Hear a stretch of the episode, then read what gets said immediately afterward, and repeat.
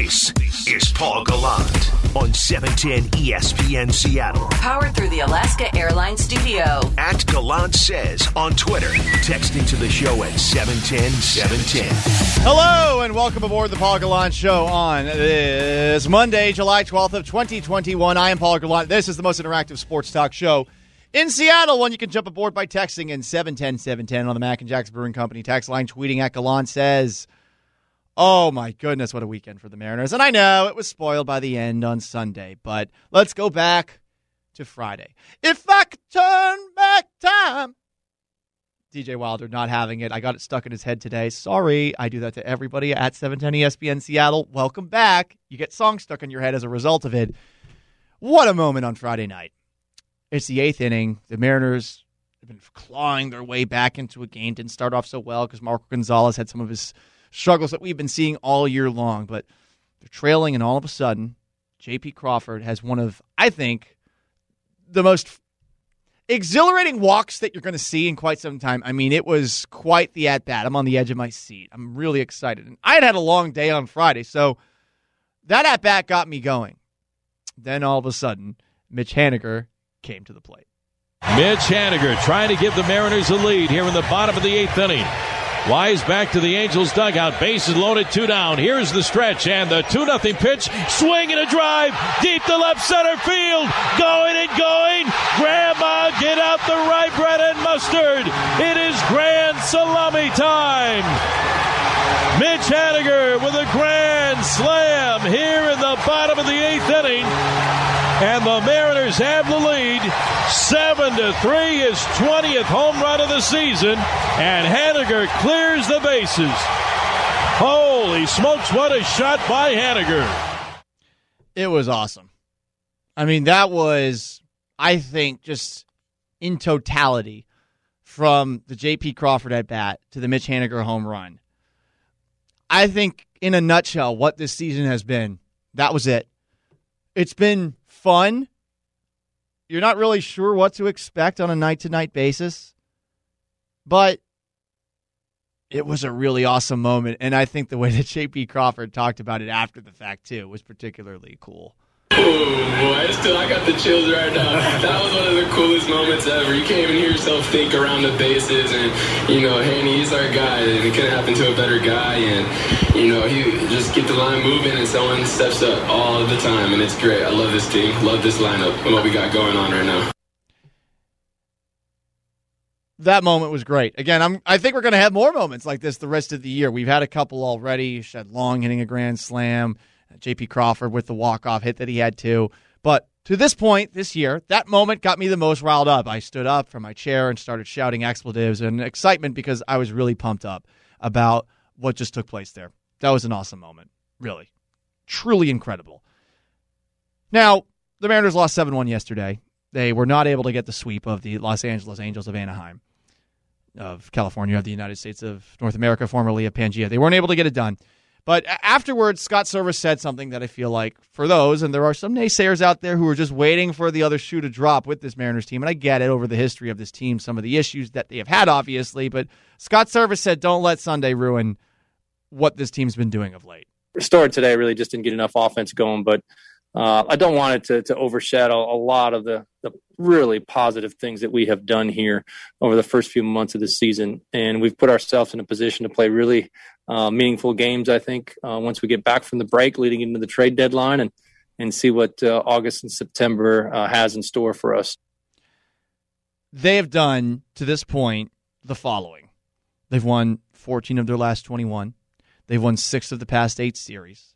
They have the 12th easiest schedule remaining in baseball. They are 48 and 43 right now. They were a season high six games over 500 on Saturday, 48 and 42. They are the first team out of the playoffs right now, just three and a half games behind Tampa Bay and Oakland. So today's question of the day on the most interactive sports talk show in Seattle describe the Mariners' first half of the season in just one word. And here's my answer my word is sustainable. Yeah, I think this exact level of play is sustainable.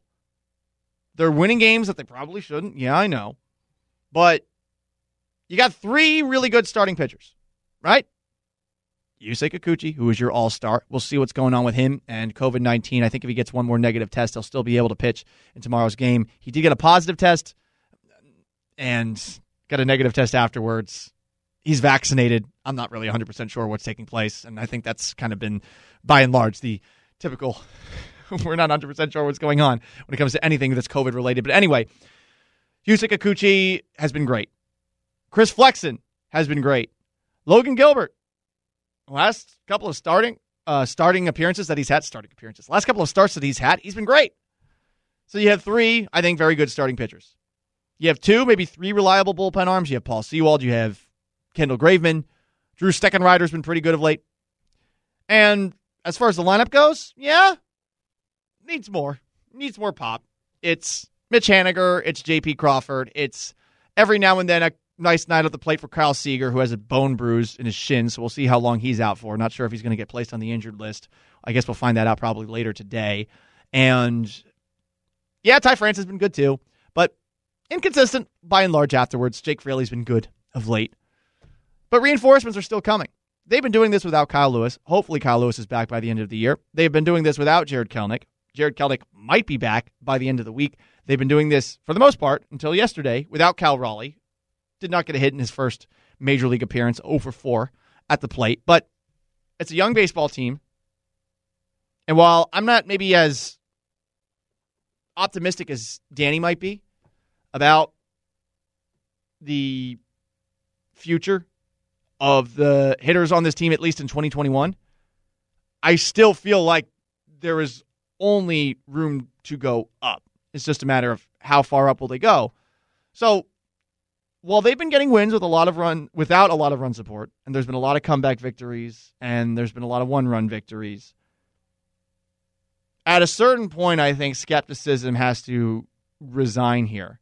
And while I'm not there yet, I can see myself getting there. And to ask this team to play at this level and be hovering around the playoff race, probably overtaken by a couple of teams that are in pursuit of the Tampa Bay Rays and the Oakland A's and the wild card spot. Like I, I don't I don't think they'll be the last team out of the playoffs, but I do think that they can finish the season a couple of games over 500. And I'm curious too if you guys feel that way too. 710 710 Mac and Jack's Brewing Company text line describe the first half of the Mariners season in just one word. Hashtag dare to dream is one word as a hashtag. That is true. Another text, Pangea. Hmm. That's true. I mean, Pangea was very early in the world's development right? I mean, way back in the day. Were the dinos in existence then? Did things break up at that point? We may never know. You're welcome for that take on geography. Uh, success, exciting, entertaining. Yeah, I think for the most part, these are the words that you need to be putting out there. Ascending. Ooh. Another texter. You know what? This one's good. It's simple. In. He's in. I'm in right now, too. You guys should be in if you're one of the naysayers, come on. You put a little sunshine in your coffee, okay? Every now and then it's okay. It's, it's okay to have sugar every now and then or to eat an entire sleeve of Oreo cookies.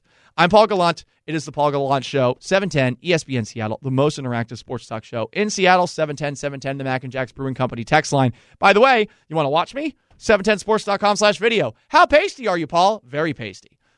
You can also listen on your 710 app or on your smart speaker. Right now it's 1010. That means it's time for What's Trending with DJ Wilder. Good morning, afternoon, DJ Wilder. How are you now? Oh, I'm doing great. How are you doing, Paul? I cannot complain because the Mariners it was a nice first half of the season.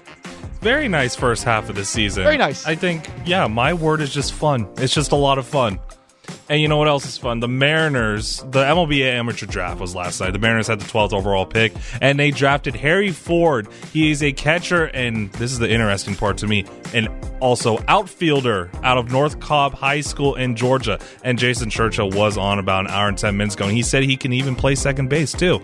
And uh, interestingly enough, this is the first time Jerry Dipoto has drafted a high schooler in the first round during his tenure with the Mariners. We'll have Jerry Dipoto on Thursday, and we'll definitely ask him about why he decided this time around to take a high schooler, but everything that you read about him, this guy's a freak athlete. I mean, he's a catcher, but he could play outfielder or infield. And I think that's good to have somebody that can play a variety of different positions. And Churchill also outlined this with us, and check it out on the Danny and Gallant podcast. about all the versatility that he brings to the table. That means that he can basically vault into wherever the Mariners see fit, potentially down the road in the lineup. Maybe if he's good as a third baseman, maybe he's your third baseman of the future. Maybe Ty France can slide in at first base in case Evan White never actually turns into the guy that the Mariners thought they were getting when they signed him to that extension, you know? And that's so far down the road, too. We're talking probably at best four or five years because he's a high schooler. You know, it's going to take some time for him to get up to speed, but he's got some freakish descriptions about him in a good way. And that's certainly intriguing. A guy who has speed but catches. Never see that. I don't know why it is. Catchers are just lugs. Nothing against catchers. It's weird though. Like catchers always seem to be the guy that is the slowest in the field. I don't know if it was was it was it Luis Torrens that we saw hit a triple over the weekend, and like we're like, whoa, wait, wow. I mean, I can't believe he got to third in one piece. Oh, they're definitely usually big bodies. Not Yeah. like they're definitely not fat. No. they're they're big bodies. Like they're they're big dudes. Thick. Yes, thick. That's a good word. Yes. Two C's, not quite three C's. What's up next? Tonight, 8 p.m. NBC. We finally get to see our very own Jake Heaps on American Ninja Warrior. How excited are you for this, Paul? I am ecstatic that this is finally happening. I'm pretty excited. I'll be honest. I was more excited about the, the, the possibility that when I first started playing flag football here in Seattle, that I might get to play Jake Heaps in a game because he was playing at the same high school as me. I was more excited about that. Never happened. But this is very exciting. And I'm curious as to what the tricks are to get ready for something like this. Like, do you do somersaults and cartwheels around your apartment or your house? I mean, Jake does have a big backyard, so I'm sure that he could practice in as many ways as he possibly could to get to that level where you're able to essentially run through an obstacle course that involves some very interesting obstacles. One of them is there's like a chin up bar, and you have to like move the chin up bar up. Um, there's also water that you might fall into. Is Jake going to fall into the water? I hope not. Well, I don't know, but uh, I'm not really spoiling anything because I don't know the result. But I'm just saying, based on the picture that Jake posted on Twitter about three hours ago, saying that today is the day, his run on Ninja Warrior airs tonight. This was an experience I'll never forget. The picture showed him doing the pull up bar, but it's on a ladder across something, not the one you have to push up. It's the one you have to, it's Oh. a different one where it, it, which seems insanely difficult. But I'm saying, I think we can um, assume that he made it past at least the first obstacle. Ooh, okay. Well, I that's think, good. Unless he asked him to take a picture of him just hanging there. I don't know. But yeah. Le- legitimately, all I'm hoping for from Jake is just get through the first couple of them, right? And, and everything after that's gravy, because it is it is really hard.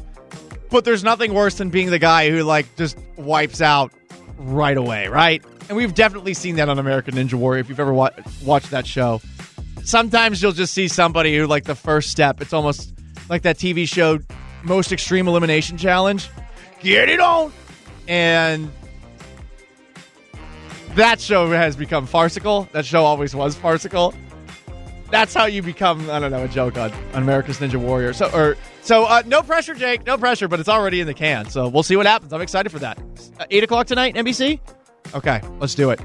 All right, that's what's trending, everybody, with DJ Wilder, 1015, brought to you by King's Heating and Air. This hour of the Paul Gallant Show is brought to you by Advanced Hair Restoration. All right, time to unleash the hounds. 206 421 3776 is how you call in. You can text into 710 710 on the Mac and Jacks Brewing Company text line.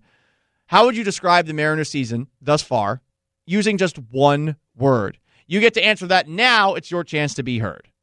Your voice, your opinions. It's time to be heard.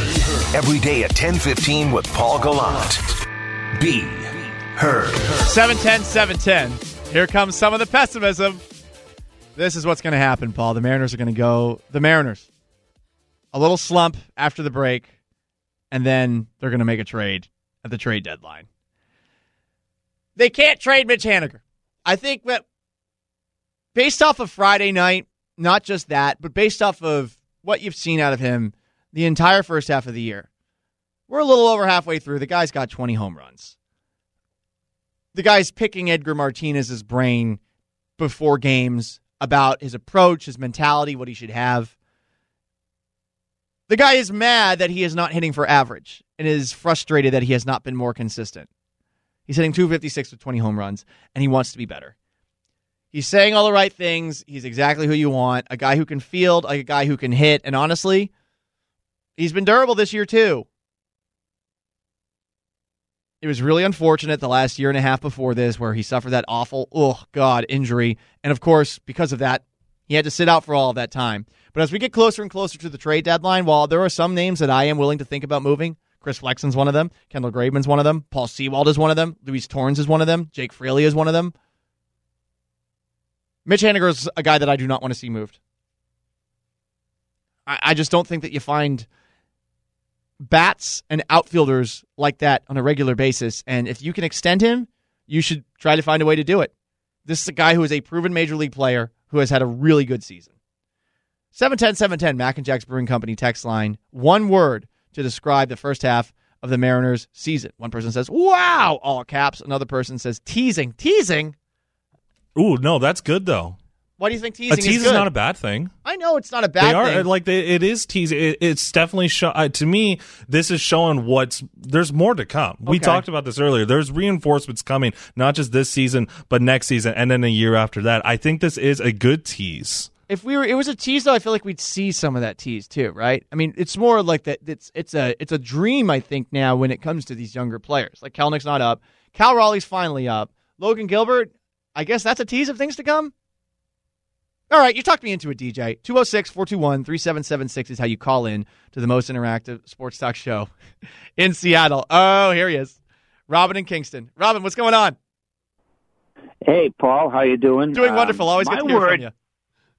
Yeah, well, listen, my word. This is a very, you know, supportive and positive call because we're going to have two other teams to help, you know, uh, nurse or support into maturity. Uh, we've got the Kraken coming up, and also I I do believe that uh, the NBA will return at some time, and we're going to have to take the same approach. So, I, I my projection after watching uh, Servais and uh, I should say Dipoto and the Servais take over the team for the two, couple of years here, uh, rebuilding years, is they're extremely competent. So everything is lining up as far as I'm concerned. And so I think this is a prototypical rebuilding process in the year that's just before the year they get really good. Um, they, they, and Dipoto has told you, you haven't even seen the the actual strong lineup that they have because you've had people, you know, injured and you've had ups and downs and, you know, um, uh, uh, taken players from other organizations and, and long time, you know, like, uh, Mhm. 4A players and giving them a chance. This is a typical thing that goes on, you know, so I'm, I'm very optimistic. I still have them one or two games over 500, but that's what I expect this year. And, um, Okay. and I think next year they're going to be really good. So I'm psyched. I like this, Robin. Look at that. A positive call. Learn, learn something, Seattle. Learn something. You have two more teams to bring in. Come on, let's go. You can do better. That's Robin, Thanks, everybody. No problem, Robin. 206 421 3776. They're in the twilight. Twilight's a word here. And there's three different types of twilight. I learned this from uh, weather.gov. So essentially, twilight, astronomical twilight, or nautical twilight, it begins in the morning and it ends in the evening. So this is this is I guess right before the dawn actually comes up. Twilight. You're in that phase. I guess it would be also considered pre-dawn, so you could say that too. 710 710 on the Mac and Jack's Brewing Company text line. I tried to read all these definitions of different times types of uh, types of twilight, and uh, my God, it's so confusing. Thank you, weather.gov. Uh, 710 710 Mac and Jack's Brewing Company text line. Football. That's that's not that's not one word. Yeah, come on, come on. We're, we're, we're gonna wait. We're gonna wait a little bit, okay? We're gonna wait. They have been this good. They have been this good that we do not have to. It is sometimes hard to force the same Seahawks content in every single day. And don't get me wrong, football is my favorite sport. The Seahawks are my favorite team to cover here. Blah blah blah. The NFL is my favorite league. You know that. But come on, what we saw this weekend was great. We hopefully are going to see Yusei Kikuchi in the All Star game tomorrow. We're hopefully going to see Jared Kelenic soon around the corner too. 710 710 Mac and Jack's Brewing Company text line. One word to describe the first half of the Mariners season. Interns. That's an interesting one. Now, the guys who have been best for you, JP Crawford, not an intern, but JP Crawford has been promoted essentially. JP Crawford has gone from being run of the mill player to one of your managers. Oh, he's got a got a little badge on. Oh, he's wearing a polo and a vest. I guess that's what you would be if you were at a grocery store still. I remember you got a vest if you were one of the front end supervisors and you would walk around like you're some big deal. Ooh, I got a clipboard. Look at me. I'm looking at the clipboard so that no one comes up to me and talks to me and asks me where things are because I don't actually know where every single thing was in every single aisle. That was the worst part about working in a grocery store. I never actually studied up on because again, as we talked earlier, I was like 21 and I'm like, "Oh, I'm better than this." And I thought to myself, well, you know, I could memorize what's in every single aisle of a grocery store, but I also couldn't and then might just be able to figure it out. So that was always fun. Like walking somebody like up and down the aisle and looking on the looking essentially at the signs at the top of the aisle. Hey, this is where everything is. Anyway, no one cares about that. 710 710 Mac and Jack's Brewing Company text line.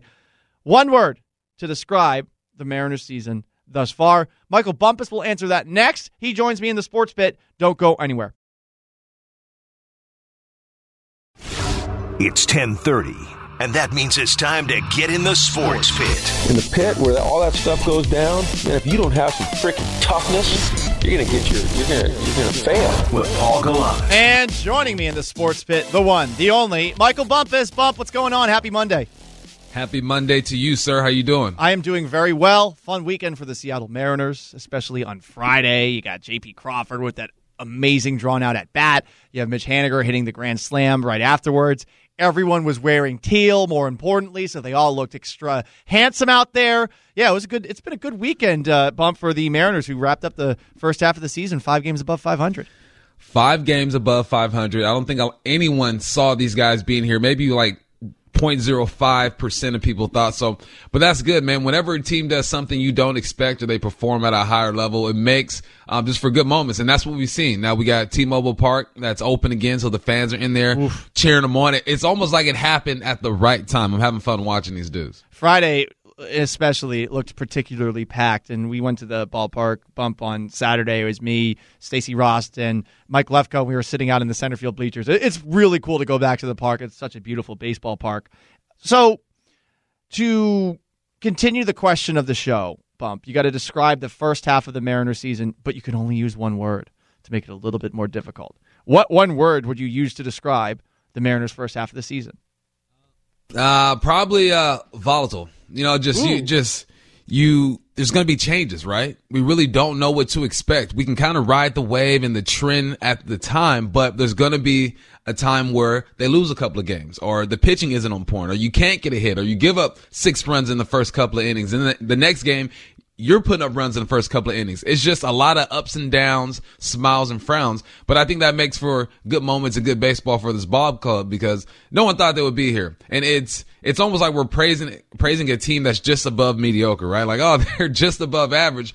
Um, and some people might say we're overreacting to it, but I'm all about overreactions when it comes to these guys doing good. Whenever they do something good, like I said before, it's going to be like when my kid um, draws a picture that's just not on point, right? I'm like, what, what am I looking at? I don't know what you just drew right now, but because, you know, you're growing and you're learning, I'm going to act like it's Picasso. It's the greatest thing in the world. That's how I'm treating these Mariners. Oh, that's funny. You know what? When I was growing up, there was this website, and it used to make fun of little kids' drawings, and it was just absolutely mean and brutal, but it was really funny. Just it was a giant, like, d- like deep and mean breakdown of like hairy fire trucks and stuff like that. Anywho, I like that word, volatile. That's that's straight out of the chemistry class. Sounded like Heisenberg out here. all, right, all right, Bob. I, I have a question for you, and look, we're we're the same age about, and I'm curious as to your thoughts on first off purchasing uh, the jersey of another player who plays a sport that you watch, especially if you cover that team. I really want to buy a JP Crawford jersey. and I specifically want to buy a teal jersey because teal is, of course, the best Mariners uniform. There's no arguing this. Yeah. Um, you know what? For me, I could never buy another person's football jersey. And let's, it's like a legend, like Jerry Rice or somebody like that. Me personally, I'm like, man, I'm 35. Technically, I, I could still be in the game. So with football, I'm not buying nobody's jersey. That's Okay. just, that's just how I rock. But baseball, I feel like you can go out and do it, man. Um, especially this young team, they need some support. Um, they're they're a hot ticket right now. I see nothing wrong with it, especially because I didn't play baseball. But if you haven't played a sport, like professionally, or you don't feel like these guys are your peers, man, go out and rock any jersey you want to. I like that. It's hard to find these JP Crawford jerseys, though. There are none at the ballpark, and I'm looking online, and it costs eight hundred million dollars, give or take, and that's just not something I'm, I'm I'm willing to spend. I feel like they should be more available. And Mariners, I'm I'm, I'm calling you out. Come on, where where are my where are my teal JP Crawford jerseys? They should be at the ballpark. Okay, nobody nobody cares about that. uh, bump. I watched this movie. Speaking of things nobody cares about, called Tomorrow War this weekend. It stars Chris Pratt, Yvonne Strahovski, uh, and it's it's it's pretty good. The premise of the movie is that I guess 50 years from now there are going to be these aliens who come out of nowhere and they wipe us all off the face of the pl- of the earth. So there's this time traveling band that in the middle of a soccer game just appears in the middle of the field, and they're like, "Hey, the aliens are going to kill us all." So they're basically warning the future about what's going to happen. But say someone did that, they just go back in time and all of a sudden appear in the middle of Lumen Field and they grab a microphone and they're going to make a big warning about the Seattle Seahawks. Of this coming season, what do you think that they would be going back in time to warn us about going into this year? That's a great question, Paul. I don't think I've ever been asked anything like this. Thank you. It involved a I- lot of thought and enhancements.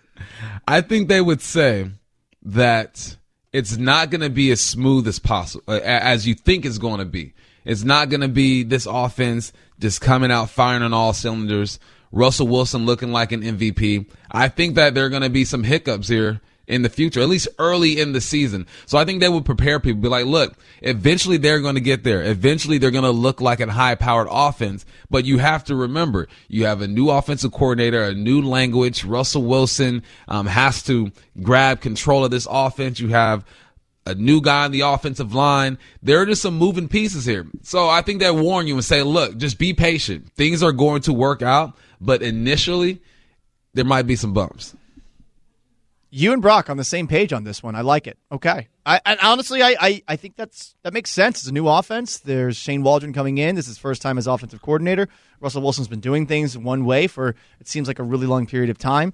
Uh, a question. This from a texter for you, Michael Bumpus. Bumpstradamus, could you please give a prediction on what Dwayne Eskridge is going to do this coming season as a rookie, the Seattle Seahawks second round rookie draft pick? Dwayne Eskridge, what he's going to do is he's going to have some tackles on special teams. And he's also going to have 300, ah, let's go 385 yards Ooh. and two touchdowns. Um, I think he's going to have one or two really big plays, but other than that, he's going to be acclimated slowly into this offense. But I think he's going to make an impact on special teams. Okay, special teams guy. A question about something that Bobby Wagner told to the USA Today over the course of the past week. It might have been a weekend article, but he said some interesting things basically about what this offseason has been for the Seattle Seahawks and I guess specifically the afterthoughts, the aftershocks of, you know, the summer or the spring of Russ. Quote, I think honestly it's part of how the league works. If you lose and don't go to the big game, they always try to figure out what went wrong, what happened. And so I think after Russell made a couple of those comments, I think it was an opportunity for a lot of people to run with it. I definitely feel like it was a little overblown, but it's all water under the bridge right now. He's doing exactly what Pete Carroll stresses protect the team. So, okay, maybe, just maybe, this is something that's in the past for the majority of the Seahawks, but I would imagine there are some Seahawks that are still thinking about this in some way, shape, or form, right? What percentage of Seahawks players do you think are considering Russell Wilson's future at all, or do people just move on in a locker room after stuff like this over the course of an offseason? You know, Paul, I think as soon as you show up and he has that helmet on and he has the jersey on, it, it's over now. I mean, what what good does it do for a team to really dwell on the past? Even if you didn't agree with what Russell Wilson said, how he said it, who he said it to, how his agent handled that stuff, man, that's that's the past now. You need this man to show up every day and ball out and prepare. And I think that's what they're going to do. So if there's a percentage, I would have to say of people who who might have some feelings, man, I'd say five percent. I mean, it, this is business at the end of the day. Now, This is a team sport. You got to have chemistry. You got to have camaraderie, but it's a business and people understand you need Russell for this thing to go. There's no, you're never going to win a battle at VMAC challenging Russell Wilson on what he did in February. I don't care who you are, but it just doesn't work that way. As soon as this man shows up and he's strapped up and he's ready to go, you leave it alone. You move on. This is Bobby Wagner just being a good soldier and understanding how this league works. That stuff is ancient history. Now it's try, t- time to try to win a division and hopefully get a Super Bowl bid. That is Michael Bumpus, everybody, joining me in the sports pit. And we're going to get full shows, Bump and I, Wednesday, Thursday, and Friday. Bump, looking forward to it, man. Let's get it. Have a good one, Paul. All right. That is Michael Bumpus, everybody, at Michael Bumpus5 on Twitter. Okay. Up next, you get to answer the question, the question of today's show on the most interactive sports talk show in Seattle. One word to describe the Mariners' first half of the season. And when it comes to Jared Kelenic, should he be back up on Friday, or is that too soon? The pros and the cons of that. To wrap up the show, next. You're listening to Paul Gallant Powered through the Alaska Airlines Studio. every day at 10 on E 710 ESPN Seattle. DJ playing one for the BeyHive. Right? This is this is Beyonce, right? Yes, Beyonce and Jay Z. Okay, not Ciara. Got it. No. Okay. The Ciara Hive came after me last week. That was fun. Not. Listen, Russell Wilson's a little little little corny on Instagram. I, I can appreciate his authentic corny self. I can't appreciate the I want to be an Instagram influencer thing. It's, it's just not happening, buddy. Anywho, 710 710 of the Mac and Jack's Brewing Company text line. It sounds like Jared Kelenic's going to be back with the Mariners on Friday. At least that's what I'm reading through the Seattle Times. And Ryan Divish, who covers this team, and we'll we'll try to get some more clarity on that in the days to come. But a texter asks this: Why would you bring him back so he can break the Major League Baseball hitless streak? I believe he was at 28. Might been might even have been longer than that. Uh, but I think DJ Wilder behind the glass and I are on the same page on this. It's weird how many people are out on Kelenic. It was bad. Don't get us wrong. It was bad. He was awful in his start in the majors. He had a couple of nice moments, and then as things continued and spiraled, he did not handle the spiraling well. He spiraled while things were spiraling. You don't want that. Spiralers, they are difficult. And I will say this as a spiraler myself. I get worked up about one thing, and all of a sudden it turns into a million different things. And usually it's one small, very minimal thing that gets me out of my groove. Like, for example, someone texting in once during um, during the show. You know, I don't mind people calling me like, I don't know, the other f bomb or or or other other bad words or death threats or things like that. What I don't mind, what I do mind, is when someone says your apartment's dirty. I was doing a show at home once, and that just made me really mad. I got really mad. I was like, actually, it's clean. And then I started spiraling, and I got a little bit crazy. For Jared Kelenic, Kelenic is one of those guys who really cares about every single at bat, and I also think that he cares about what people think of him at this point. And look, a lot of athletes will tell you that they don't feel that they don't have that uh, sentiment in the back of their head. But I mean, Ken Griffey Jr. did. Everybody does to an extent. I don't know that Kelenic has necessarily learned long enough the habits that he needed to reshape and reform over the course of the past month. And he's been down there since June 7th. I don't think he's learned it quite. And I, I feel like you need a little bit more time. He is playing well right now, no doubt. But there's a part of me that feels like you kind of want to reinforce that he needs to stay true to the process a little bit longer. Because it's not about it's not necessarily about his approach in the majors as much as it's been his difficulty in accepting that he is going to fail from time to time. So maybe at the minor league level, he's feeling a little bit better about it. But this is the weird thing. If you're at the minor league level, you're going to build up your confidence a little bit more. You come back to the major league level, you struggle again. All right, well, what happens if it's the second time you come up and it's the second time where you're not doing so hot? So this is a difficult, I think, decision for the Mariners to make. But I would understand why they bring him up on Friday because here's the other thing that you have to keep in mind: AAA is not good.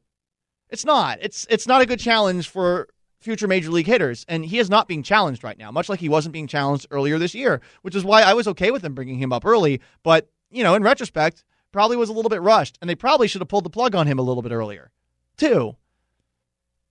before it got to a borderline historic hitless streak.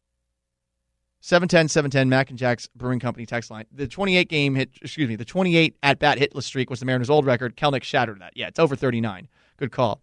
Uh, Paul calling anyone corny is funny in itself. Go DJ. That's from Fred. Yeah, I know. I, I believe you though. I, I think the real question would be who's cornier, Danny or Paul? That's a tough one to answer because we're each corny in our own different ways. Danny's got some puns, and I'm always down for a good pun. See, but Danny's so good and sharp with the puns, DJ.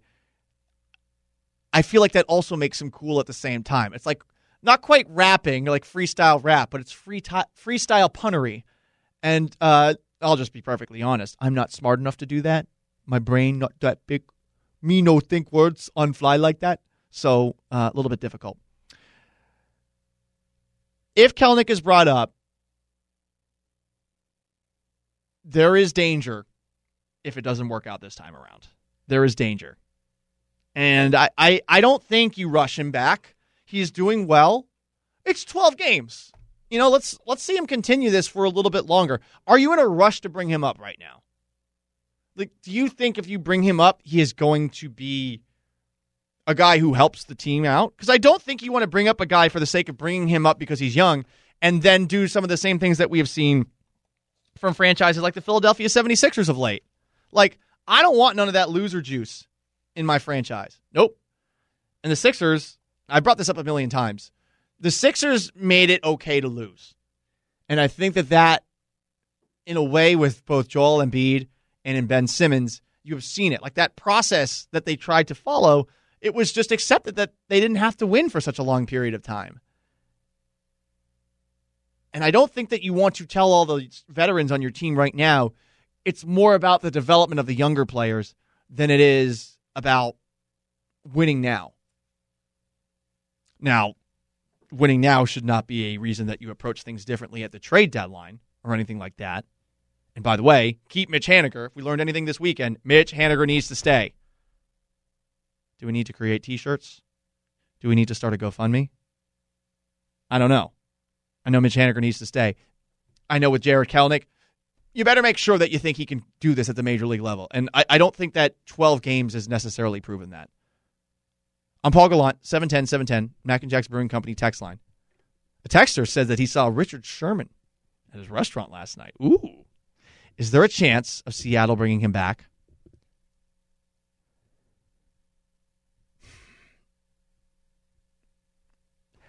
I don't think so. Now, I think this is a this is going to be a hey, what do we have in August kind of move.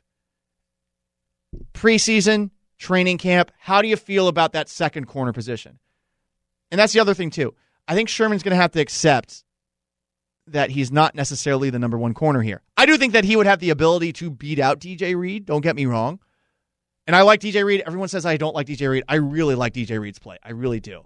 I'm just hesitant to say that this guy is a definitive number one corner after eight games last year at the end of the season against quarterbacks like banged up Kyler Murray and Jared Goff and all that. Like this is this is going to be a tougher slate of quarterbacks that they go up against. Even starting in week one, Frank Reich patch, uh, matched up with Carson Wentz again. Like that's going to be it's going to be tougher than it was Carson Wentz in Philadelphia this past season. So I think it's possible, but I really don't think that the Seahawks are going to go that direction until they know what is Ahkello Witherspoon bringing to the table. If there are some injuries in training camp, if somebody gets hurt, Marquise Blair goes down again or something like that, all right, maybe. Right now, I don't think that's going to happen anytime soon. Texter says Sherman lives in Seattle in the offseason. Yeah. But I do think that that's a possibility still this offseason. It's been it's been brought up and he is he has brought it up. I think Pete Carroll right now is not willing to go that route, but I don't think that he would necessarily no, say no to that entirely. I'm Paul Gallant. This was the Paul Gallant Show. Big thanks to DJ Wilder for producing this bad boy. Big thanks to Jason Churchill joining me on the Danny and Gallant radio program, as did Rally Kid. That was awesome. And Michael Bumpus, of course, as well. I am merely Paul Gallant. Jake and Stacy is next. So long. Farewell. Have yourselves a wonderful Monday.